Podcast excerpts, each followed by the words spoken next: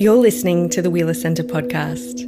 This episode was created on the stolen, unceded lands of the Wurundjeri and Boonwurrung people of the Kulin Nation and the Gadigal people of the Eora Nation. The Wheeler Centre acknowledges their elders past and present and the elders of the lands of which this podcast reaches. Always was, always will be Aboriginal land. Across three episodes, we're bringing you a special audio edition of Notes the Wheeler Centre's digital publishing series. For this edition, participants in our 2020 podcast development program, Signal Boost, have created audio stories around the theme order. It's a word that brings to mind structure, organisation, command, or subjugation. Think the natural order, alphabetical order, out of order. It's a title, descriptor, and alternative. A holy order, a tall order, or law and order. It can be a direction or a request. Get your house in order, take your marching orders. This edition features explorations of history, food, and memory. In the final piece of the series, Everywhere and Nowhere, Karishma Luthria reflects on home, self identity, and nights that have you tossing and turning.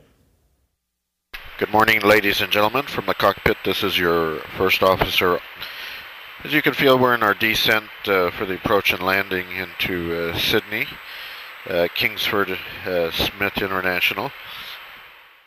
I landed in Sydney on my 20th birthday in 2015. It was February, the sun was out, the humidity was in full strength, and back home in Mumbai, this would mean I wouldn't venture out of home, lest my hair gets frizzy or I get a sunstroke. Dramatic, I know. But here I was in Australia, attempting to fulfill a dream I'd had for a long time to get away from my extremely sheltered family and finally be myself. The best birthday gift yet. The next month was blurry. I drank too much at orientation nights with too few people that looked like me. That's what I wanted, or that's what I thought.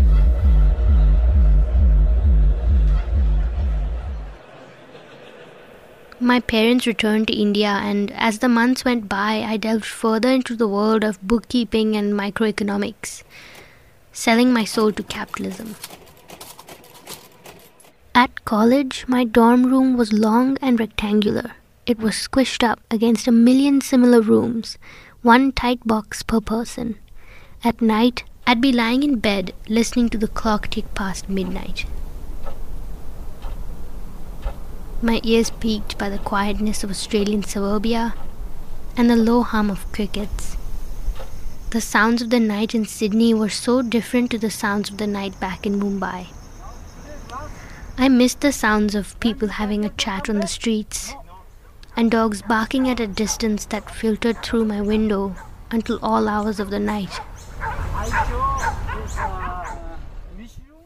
In Sydney, I'd toss and turn my dreams filled with nightmares of statistics and late submissions. And on the weekends, I'd drink at college events until I couldn't feel anything. I would eat in the dining hall with 70 or so other residents, and we'd make conversation about the weather, our assignments, and due dates or the food. And this is when I most missed the smell of a home cooked meal and my mother's gentle reminders to come and eat with my family. Dinner is ready. I'd chosen to get rid of those environments that made me feel like myself back home.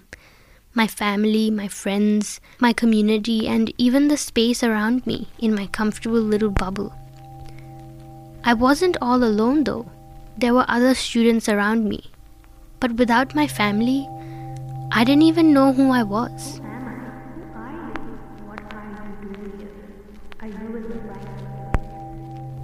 In a country where knowing who you are as an individual is so central to forming connections, friendships, and communities, not knowing who I was and living without my family, I felt isolated. Over this four month period, I realized I was lost academically, spatially, and most importantly, mentally. I could no longer keep up with the numbers and the silence of Australian suburbia was only riling up my anxiety. In lecture halls and tute rooms, the four walls and the calculations started to suffocate me. At the mention of exams, I could feel tears welling up or a sudden wave of claustrophobia. I just remember it. I remember being in that tute room. A student leader or a student tutor was explaining something about accounting, and I just reached a point where I was like, oh god, I can't do this anymore. I had to walk out. It was too much. Too many people knew too much more than me about the subject, and it made me so anxious.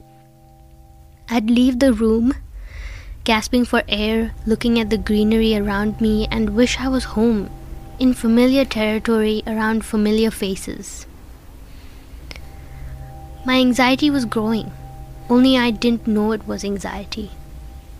With college friends growing weary of how I dealt with my lack of direction, I realized I hadn't really formed strong friendships in Sydney.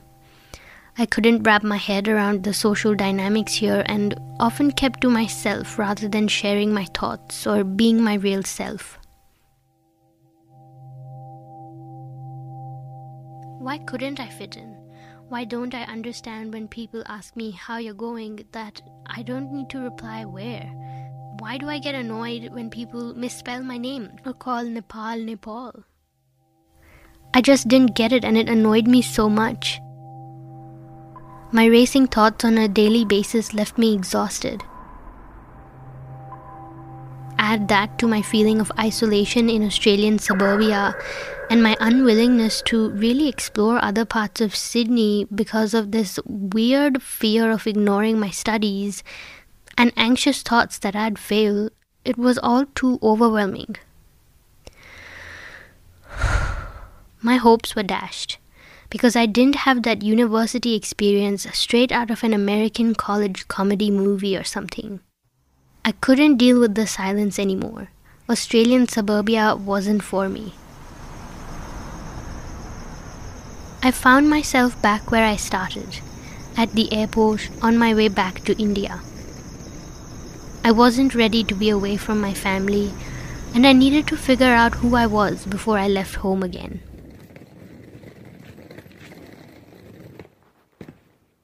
At home, the first few weeks were great, feeling like nothing had changed and the six months of isolation were all just a bad dream. I spent time understanding who I was and what my anxiety was. Having ignored it and its cues all my life, it was obvious I could no longer leave it unaddressed. There was so much self imposed pressure to follow some sort of rigid life plan Dear Diary, by 23, I'd be a business graduate, working for some big company, dating a pretty boy who looked like he'd walked out of a 90s MTV or VH1 set. I'm going to have the perfect, strong, independent life. But plans don't always work out, I consoled myself. Over time, I found myself in India's art and music scene. I met people, shared ideas, and I realized I loved debating politics. I loved going bargain hunting and finding records for 500 rupees or $10 at a market in India. And most importantly, I loved being on my own. The comforting community vibes of home were completely opposed with my newfound love for going on dates with myself. Almost unexpectedly, I knew who I was, and the comforting, sheltered ways of home felt limiting again. What ensued after this realization was convincing my family to let me go to Sydney again. That this time I knew what I was doing, I knew who I was. But telling your Indian parents you want to study journalism at a time when print media was thought to be dying a slow death was not the best idea. After lots of fighting and a lot of introspection about my own privilege to be able to give higher education another try, I came back to Sydney. What if this didn't work? I was scared. What if I can't do this? Why are you? My anxiety was feeling really full. But I knew I could face whatever came my way because we all have to be adults at some point, right? I moved to the city. I was surrounded by the lights, conversation, and life in Newtown. I loved it. I reveled in it. This was me.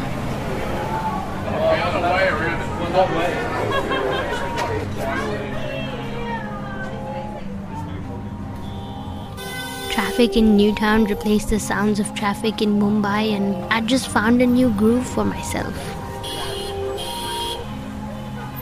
And while my anxiety continued to be full, this time I decided I needed help navigating university and life in Australia. In fact, mental health help was so normalized in Australia that if I didn't try to work on my anxious thoughts, I risked feeling like I was lost again. As I asked for help, I slowly felt more accustomed to life and studying in Australia. I found that I needed to explore and understand my anxiety, something that I hadn't felt at home. There, I was met with taunts. Go take a walk and clear your head, okay? Just breathe. God, I'm anxious.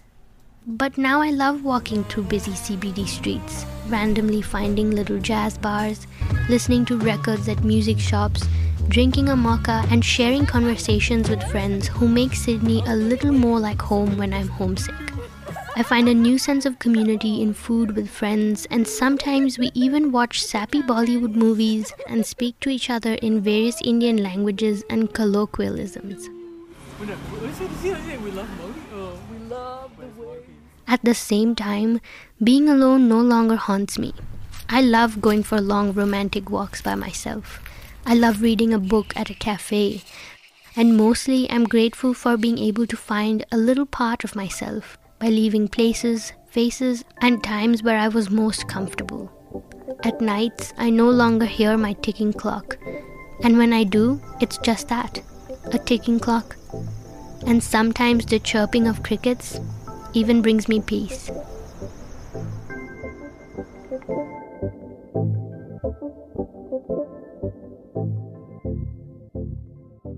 Thanks for listening. That was Signal Boost participant Karishma Luthria with her piece Everywhere and Nowhere. For full transcripts and more information on this edition of Notes, visit www.wheelercentre.com forward slash order.